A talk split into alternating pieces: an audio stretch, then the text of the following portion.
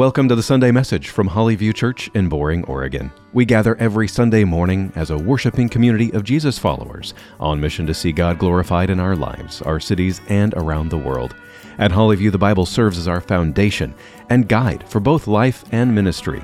It tells the story of God and the story of us. We believe the better we know the themes and flow of the biblical story, the better we will be able to find our little place in God's grand storyline. Thank you for joining us. And now here's this week's message from Hollyview Church. We continue our study in the book of Zechariah as Pastor Joel brings the message, The Flying Scroll and the Basket, from Zechariah chapter five. All right, good morning. Uh, I, I want to read Psalm eighty-five, and then I want to pray, and then we'll dismiss the kids, and then I'll go into the, the message. But I, I think Psalm eighty-five is a fitting text for us as we uh, approach God's Word this morning in just a, a few minutes. Psalm eighty-five says, To the choir master, a psalm of the sons of Korah. Lord, you were favorable to your land. You restored the fortunes of Jacob. You forgave the iniquity of your people. You covered all their sin. Selah. You withdrew all your wrath. You turned from your hot anger. Restore us again, O God of our salvation, and put away your indignation toward us. Will you be angry with us forever? Will you prolong your anger to all generations? Will you not revive us again, that your people may rejoice in you? Show us your steadfast love, O Lord, and grant us your salvation. Let me hear what God, the Lord, will speak. For he will speak peace to his people, to his saints. But let them not turn back to folly. Surely his salvation is near to those who fear him, that glory may dwell in our land. Steadfast love and faithfulness meet. Righteousness and peace kiss each other. Faithfulness springs up from the ground, and righteousness looks down from the sky. Yes, Yahweh will give what is good, and our land will yield its increase. Righteousness will go before him and make his footsteps a way. Hear the word of the Lord. Let's let's pray. Lord, as we come to you this morning, we ask that you would bring us to repentance in our nation, that you would humble us, that we would return to you. Lord, that you could give your goodness over us in forgiveness and righteousness, like peace, a blanket over each one of us. Lord, I pray for uh, the elections coming up. Um, Lord, we uh, we don't really have any hope in our government, but we have our hope in you. But Lord, you ask us to pray for our leaders. And so, Lord, I pray that even now you would uh, be working in the hearts of the men and women who Uh, lead our country, lead our state, lead our cities, that they would turn and uh, call upon you. Lord, I want to pray for our uh, missionaries throughout the world. I pray for uh, things going on in Noé, uh, down in Mexico, as they uh, are teaching English and doing outreach to their community. I pray that you would be with Juan uh, and Eric and the rest of the leaders down there. Keep them uh, strong and encouraged. Pray for Eric Montgomery and his family as they have a, a couple months. It looks like a little bit of uh, downtime. Lord, I pray that you would allow them in all their travels to draw their strength from, from you. Pray for Hispanics for Christ, Lord, as we uh, we are just a, such a small part of equipping and training leaders all over uh, South America and um, the the pastors down there to know your word even, even more. And so, Lord, I pray that that would challenge and encourage us here as a, a church as well. Lord, I pray for the churches of uh, Damascus, um, that you would be with them this morning, that you would allow your word to be proclaimed, that uh, what's happening at Good Shepherd this morning, that your uh, your people would be gathered together worshiping your name, that you would give them a fresh vision, you would give them energy and clarity in the things that they do. Also pray for uh, Gresham Bible this morning, uh, even as we uh, borrow some of their youth who have been over here that are helping to lead us in worship. Lord, would you just remind us that we are part of the bigger church than just us here at Hollyview? And Lord, uh, give us peace this morning as we walk into a, a little bit crazy um, text. Um, in Jesus' name we pray.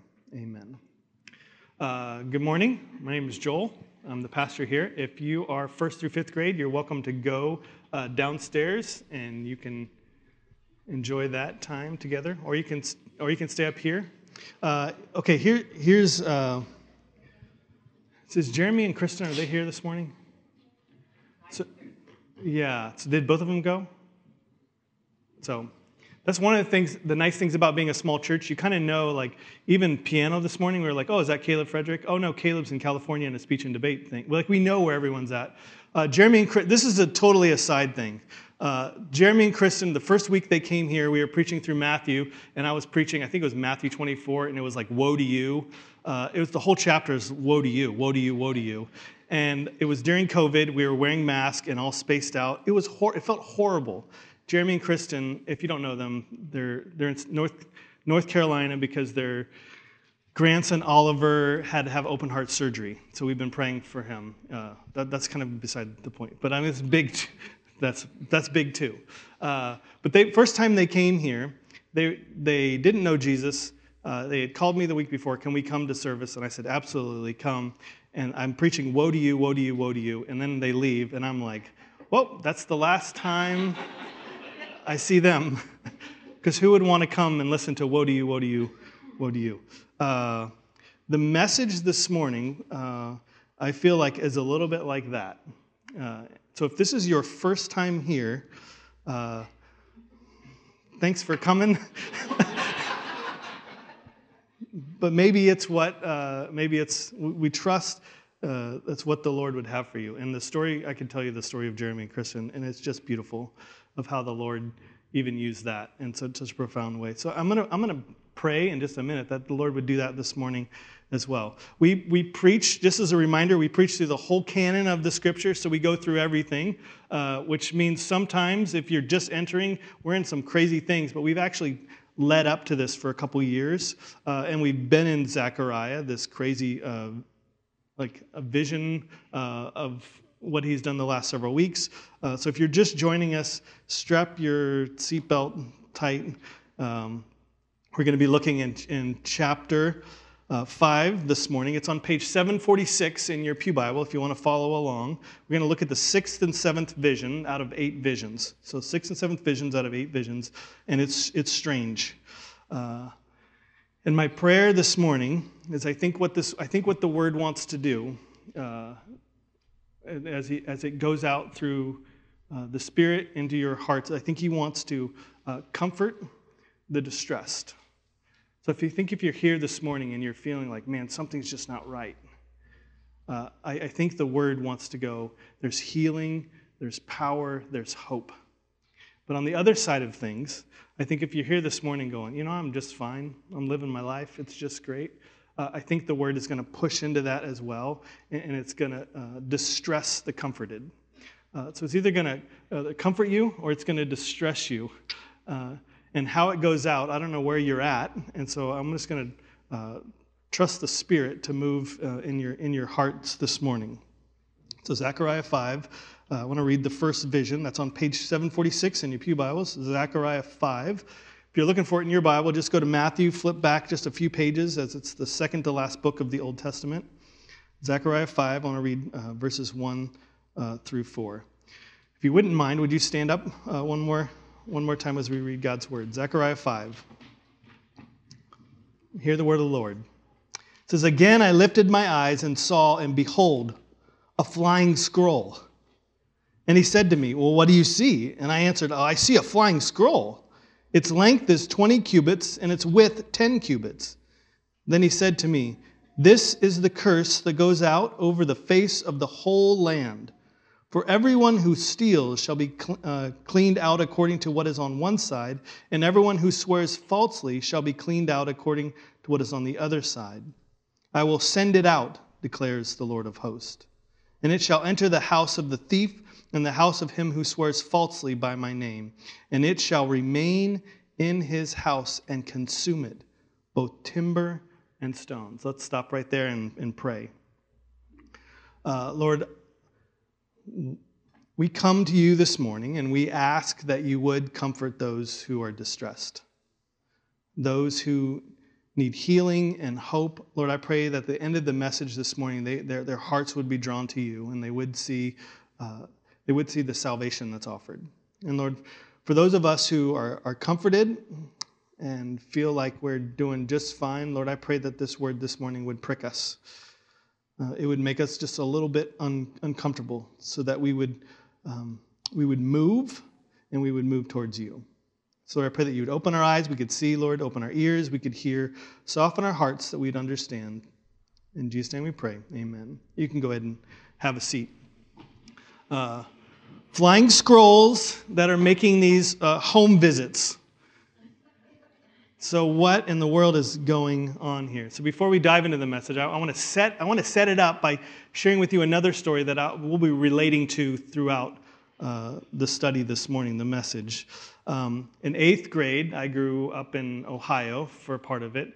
Uh, in that little blue house, it was a very small, uh, poor home. And on the back side of our house, right, it was like maybe thirty feet, and then there was a chain link fence, and then there was a railroad Uh, that went right through it. And if you've never woken up in the middle of the night by a train about thirty feet from your house blowing its whistle, you have not lived, because it would come through once a night. We were in the basement uh, of that house, and it would come through and blow its horn, and it would wake you up, and your heart would just be...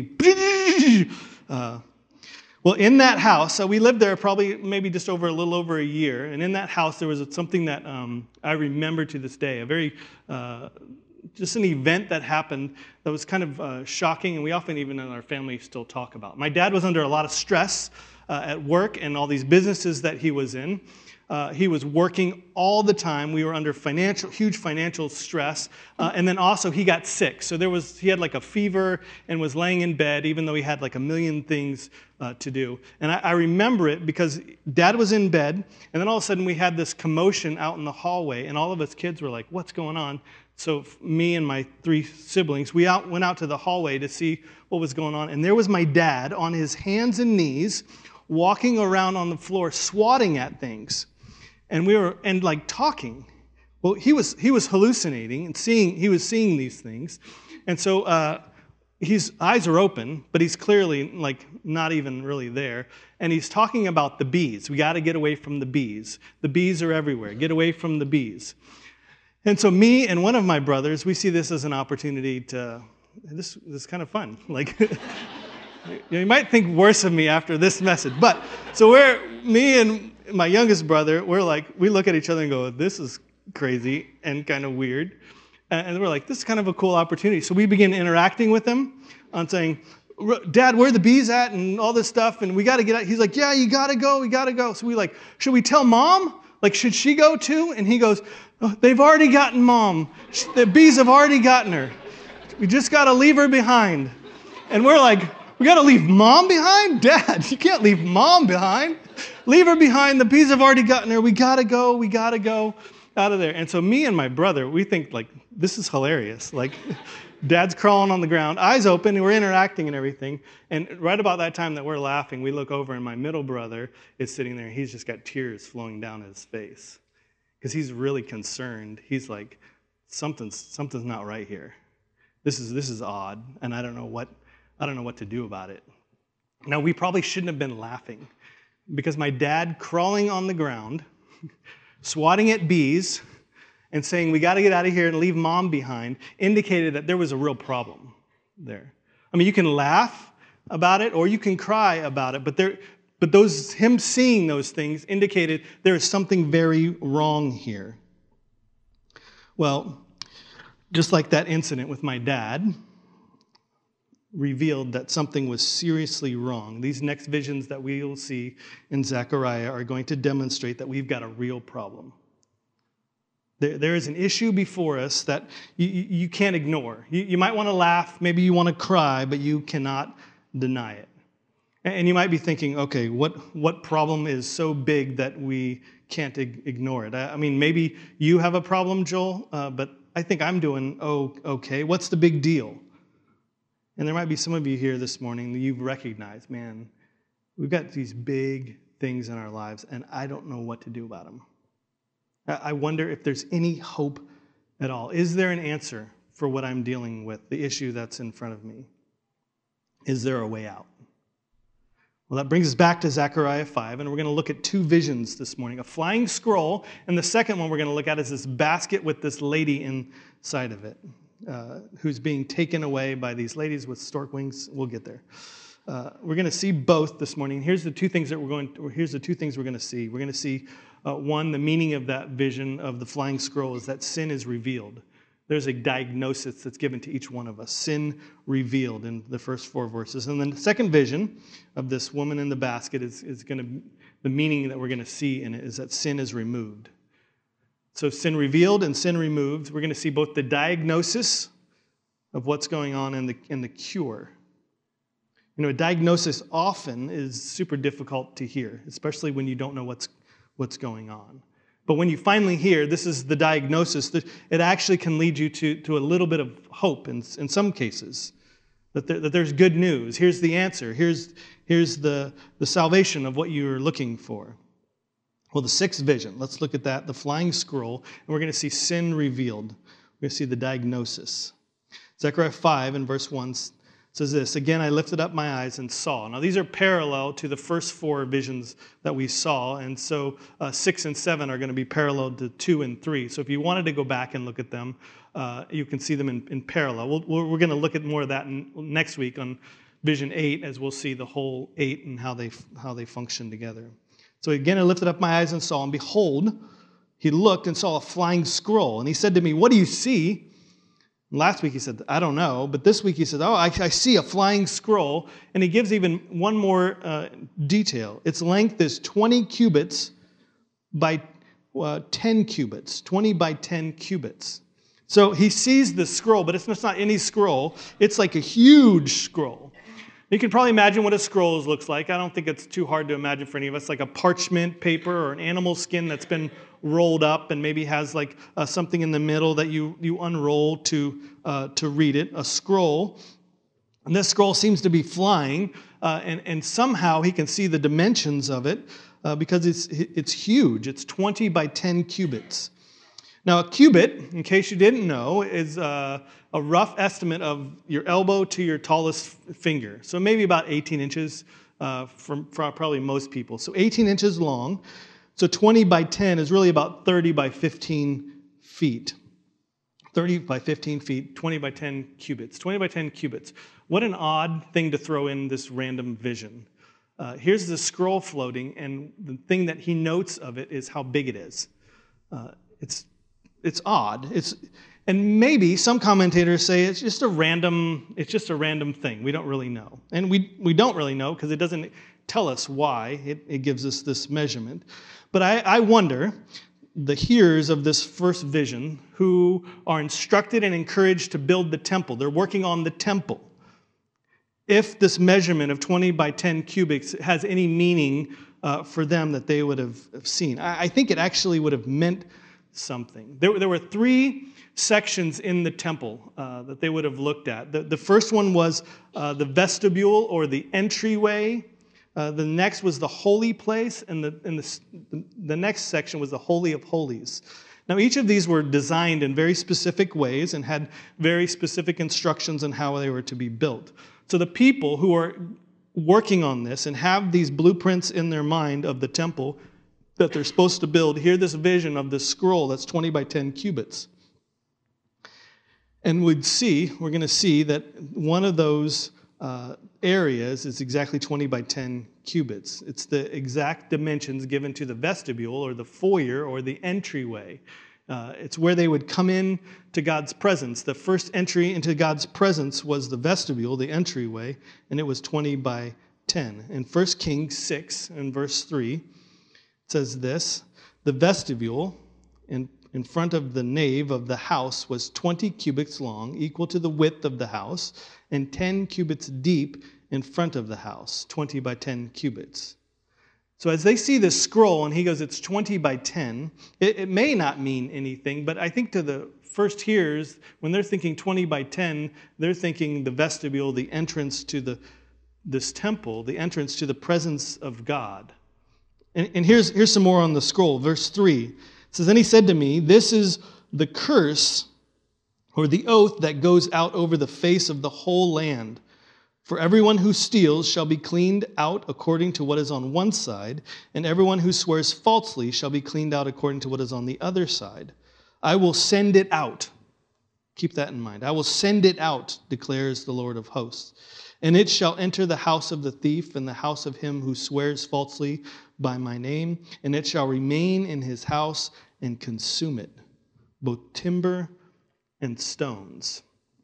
This uh, scroll that he sees, that's the same uh, dimensions as the vestibule, the entrance to the presence of God in the temple, is, is, is not at the temple. It's being sent out by the Lord.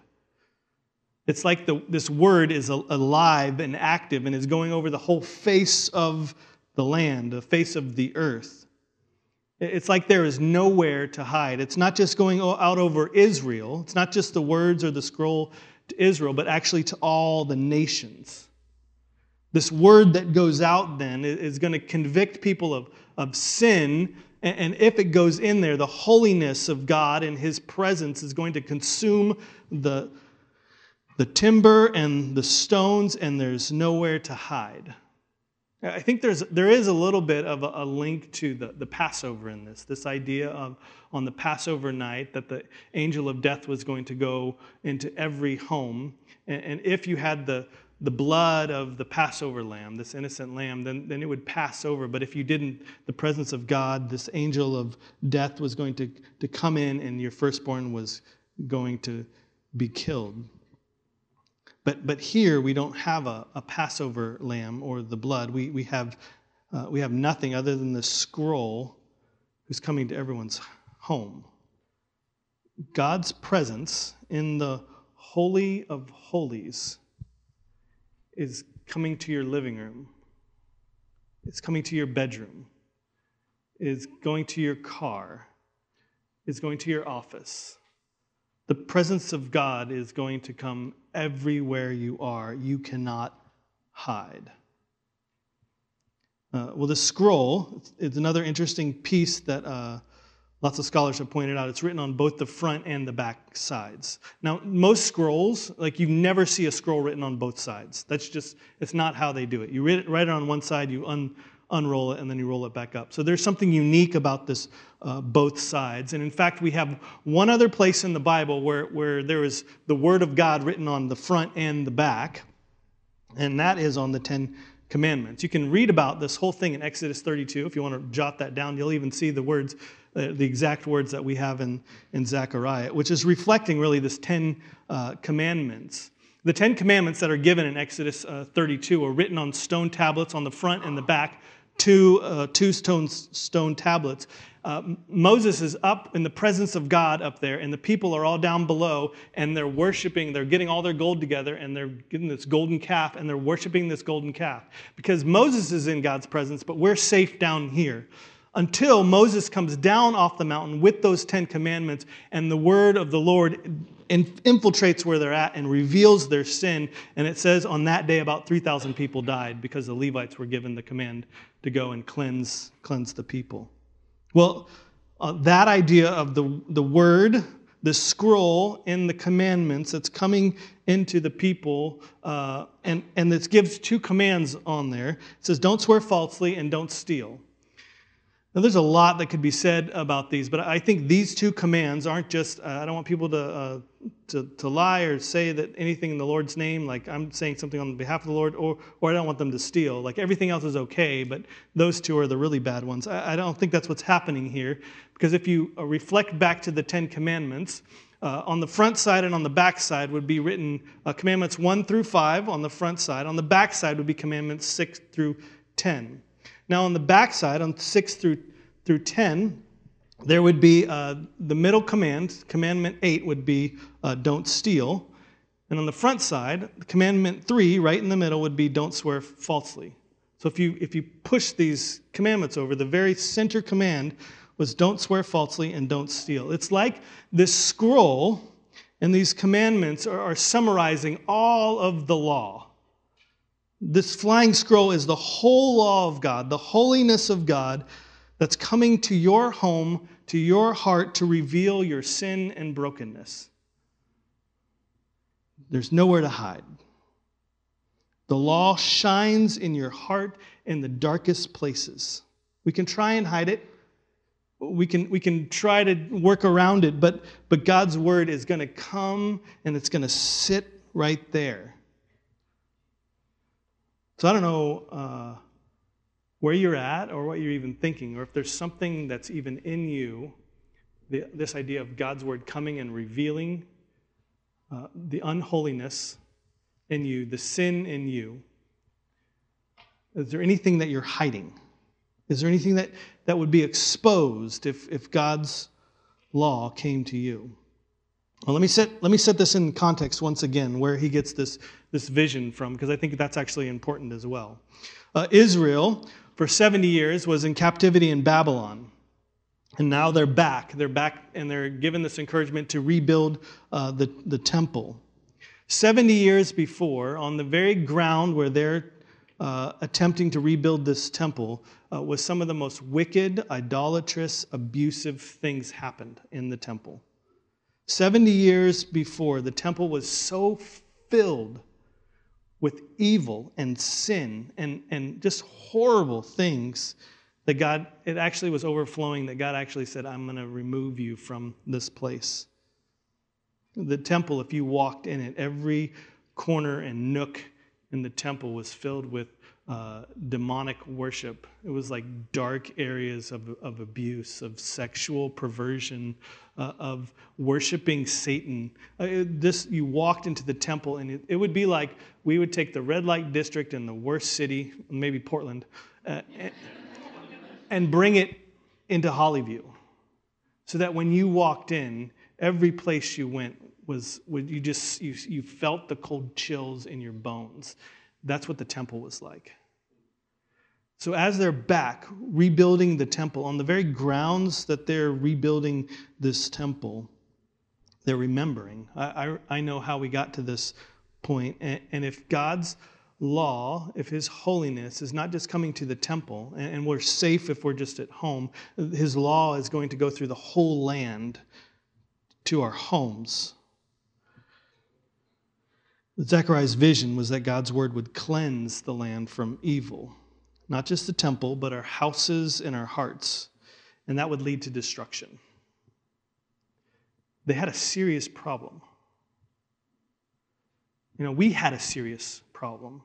When my dad was on his hands and knees swatting at flies, it revealed that something was going on. We had a problem there. We didn't know what it was, though. And it was actually over the next months and years, my, my dad, with other strange things would happen. He uh, his hands got to be tingly, and so his his, his leg felt like it was it was lead.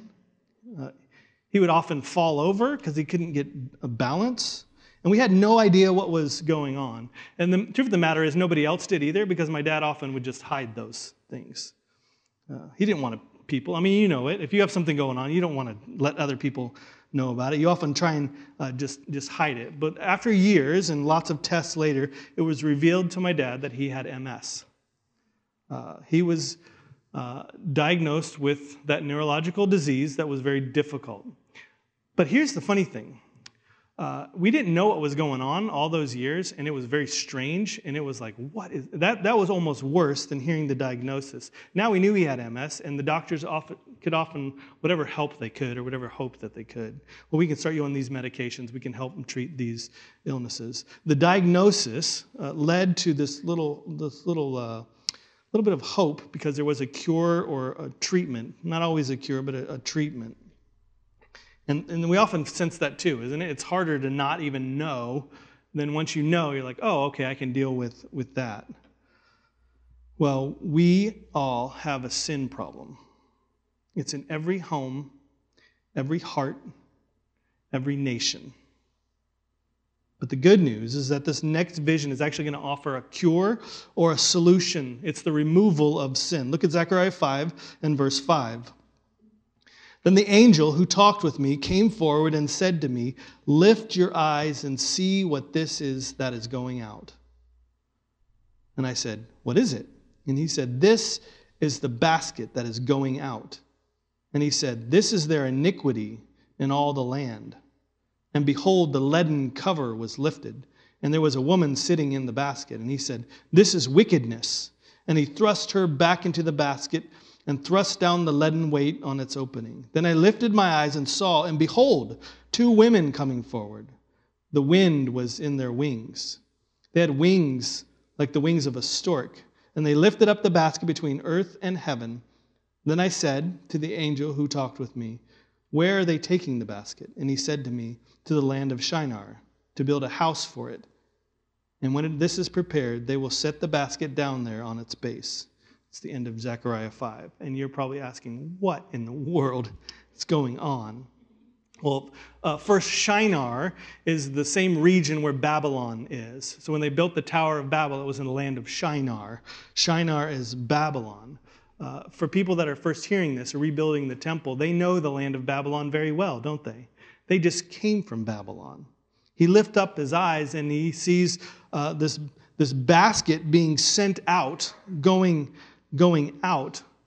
Now, if you look in your Bibles, and if there's might be a footnote over basket, or if you have a different translation, you might see a different word for basket there as well. Does anyone, you see it? Uh, it's the word ephah. So here's a, a woman. Uh, we translate it as basket, and it is, and I'll explain it. But but the, the Hebrew word is ephah. And ephah is not just like a basket you would grab. An ephah is, a, is an, a measuring amount. It's the largest measuring amount that you could have. So in commerce, when you're buying and selling things, you would measure things by an ephah. Here is uh, this basket, this ephah that's going out. If you think of it, um, it's very similar, I think, to a five-gallon bucket. So that's where my brain went. I'm not good with basket sizes, but those orange Home Depot buckets, that's what I... So th- as I've been thinking through this message, I've been thinking through the orange Home Depot bucket. Five-gallon bucket... Uh, And and there, uh, he says, this five-gallon bucket, the largest measurement, um, the largest measurement of any grain or things that you're selling, uh, it's it's like spilling over. You, you can see like grain or rice in a five-gallon bucket, like almost spilling over. The wickedness has reached the very top. It's overflowing in the land. There, there, there's no the wickedness. There's no more grace. There's no more patience. The wickedness is just spilling out, and something has to be done. We have a problem here, and something needs to be done about it. This fly, flying scroll that God sends out to cleanse the land is now paralleled with this basket that is collected, this idolatry, this uh, iniquity of the people. But on top of it is this leaden lid, this really heavy thing holding it down. And it's being sent away. So which has got to be good news. But then I think there's Zechariah, who's a bit like, okay, there's a basket and it's going out, and this is the iniquity of the land. He's like, well, what does it look like?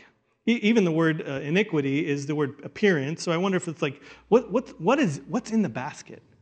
I mean, what needs to be cleansed? What needs to be taken away so that our land is once again holy and blessed by the Lord? What, what's in the basket? I mean, maybe, maybe it's some government people. Maybe it's money. Maybe it's drugs or, or power. Uh, what could it be? What, what if we got rid of in the land that all of a sudden it would be cleansed and holy again? What did we need and what did they need to collect in the basket in order to cleanse the land of sin and rot? And so he looks forward, and I imagine if this was like a horror movie, there would be some like shrieky music going on, because then they lift up the lid. Like, what's going to be in the basket? This, what's going to be this iniquity, this wickedness, this horrible thing that needs to rid the land of? And they open the basket, and what he sees, ang, ang, ang,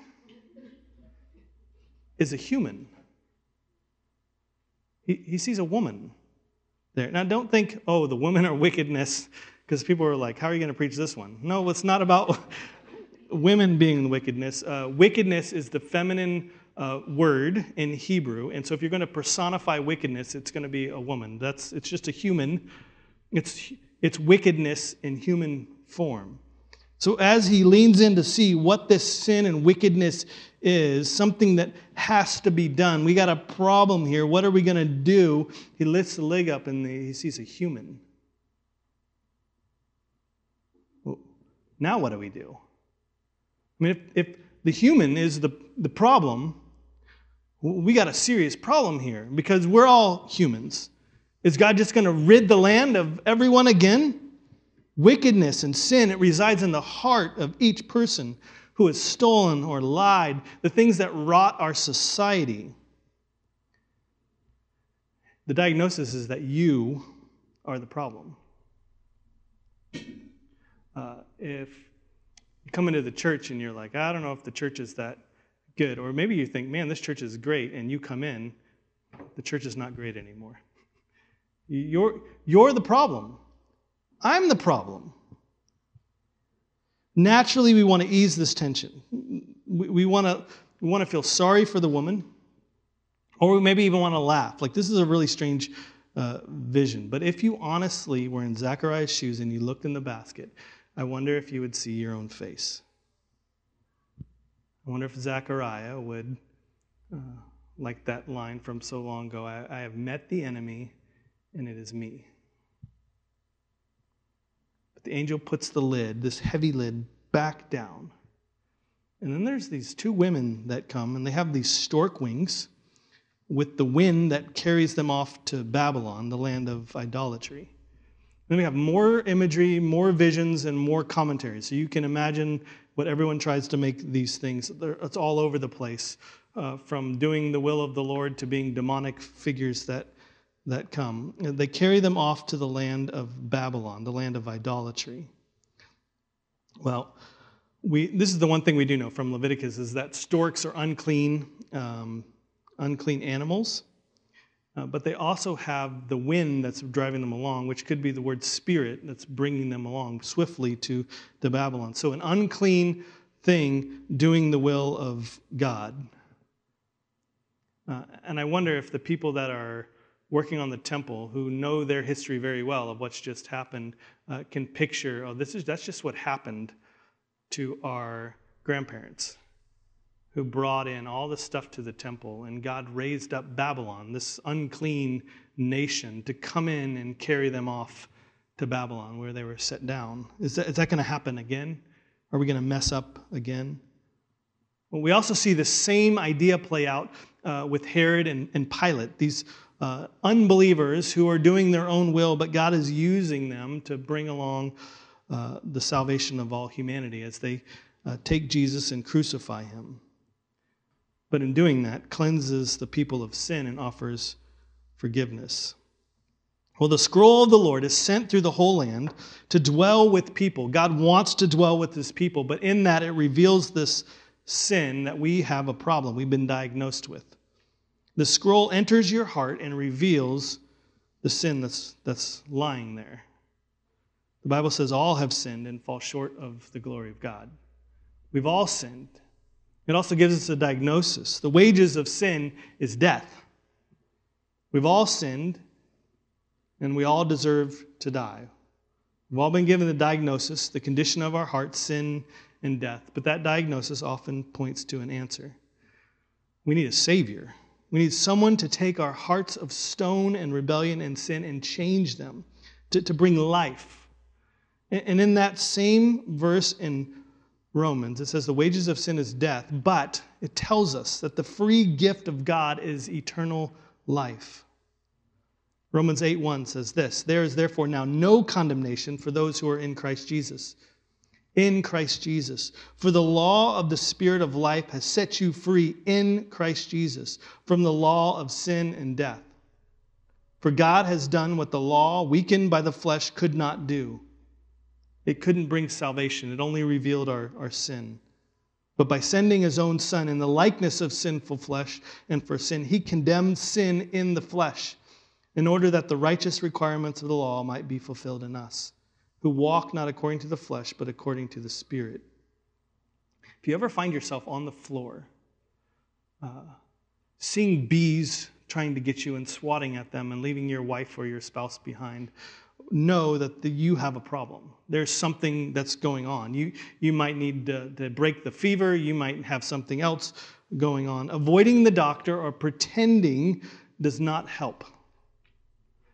In the same way, if you've ever sinned, if you've ever lied or stole something, been jealous or proud or arrogant or violent, you have a problem. Avoiding the Lord, avoiding church, pretending it's not there, whatever you do in response does actually does not help. Recognizing that you're a sinner and that you need a Savior, it diagnoses the problem and, and points us to the answer, the cure in Jesus, salvation in Jesus. See, we as believers, we believe that there is a cure, there is hope, there is salvation way greater than anything that anyone else can offer.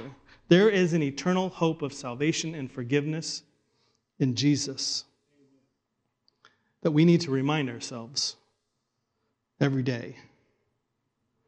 Uh, being vulnerable, we're being broken, but in that brokenness, we, we have the answer. We know Jesus is, has saved us. You know, over the years with my dad, he's he's been diagnosed with uh, M S like thirty years ago, and over the years, people have offered lots of advice for my dad. Uh, you can just uh, alkaline water, different ionization, magnets, guava juice. The most ironic one, because of the dream thing, was if he would go to Arizona and be stung by these certain bees. That's funny, right? Uh, that that would help. You, you know what's interesting? In all the in all the years of all those people, people were so excited to like, I think I know, I might know the answer for you. If you just did this, if you just didn't have this food, if you did this, they had all the answers, and no one was ashamed or afraid to offer that. Christian, you have the ultimate cure, the ultimate answer, the salvation of our souls, the forgiveness of your sins, the hope for what the Lord, the world longs for. So let's don't pretend. Let's don't hide. When you get in a situation where maybe somebody is just laughing, like, I don't know, whatever, or crying because they're undone, some of it is the diagnosis of, yeah, you're longing for something that's way greater than what this world has to offer. The Bible tells us, uh, Solomon tells us that God has put eternity in the hearts of every man and woman, that there's this, this eternal like emptiness, and we try to fill it with everything. Uh, experiences, um, money, uh, feeling like value and all these things. But at the end of it, it never fills up. And so we long for more and more because that, that can only be filled by eternity. And that's only through the blood of Jesus. So I think if you would, as a Christian, if you were brought to see that basket and, and you looked into the eyes, you would look into your own eyes, but then you would also see Jesus is there as well. As he's taken in himself your sin and wickedness and carried it far, far away. And that's good news, right? Let's pray. Lord, thank you for this strange vision. And as e- uh, even we uh, continue to meditate on it and think about it, Lord, would you um, reveal in us the brokenness, the wickedness, Lord, that we would that we would give that over to you, Lord, that we wouldn't pretend or just laugh it off, but that we would recognize we there's a serious problem with us that can only be uh, cured, can only be answered in giving our lives over to you, Lord, that your death would become our death and your life would become our life, and that we would walk um, every day in repentance, um, and just longing to you, to see our sin removed from the land so that we could uh, live in the design and the forgiveness and the life that, that only you can offer. In Jesus' name we pray. Amen. Thank you for joining us for this message from Hollyview Church. We invite you to join us in person for our worship service every Sunday morning at ten thirty. You can find us on Southeast two hundred fifty-seventh Avenue, just off of Highway two twelve, between Boring and Damascus, Oregon, or find us online at hollyview church dot com. Together, we are being shaped by the gospel, rooted in God's word to share God's grace and truth. Again, whether online or in person, thank you for joining us here at Hollyview Church.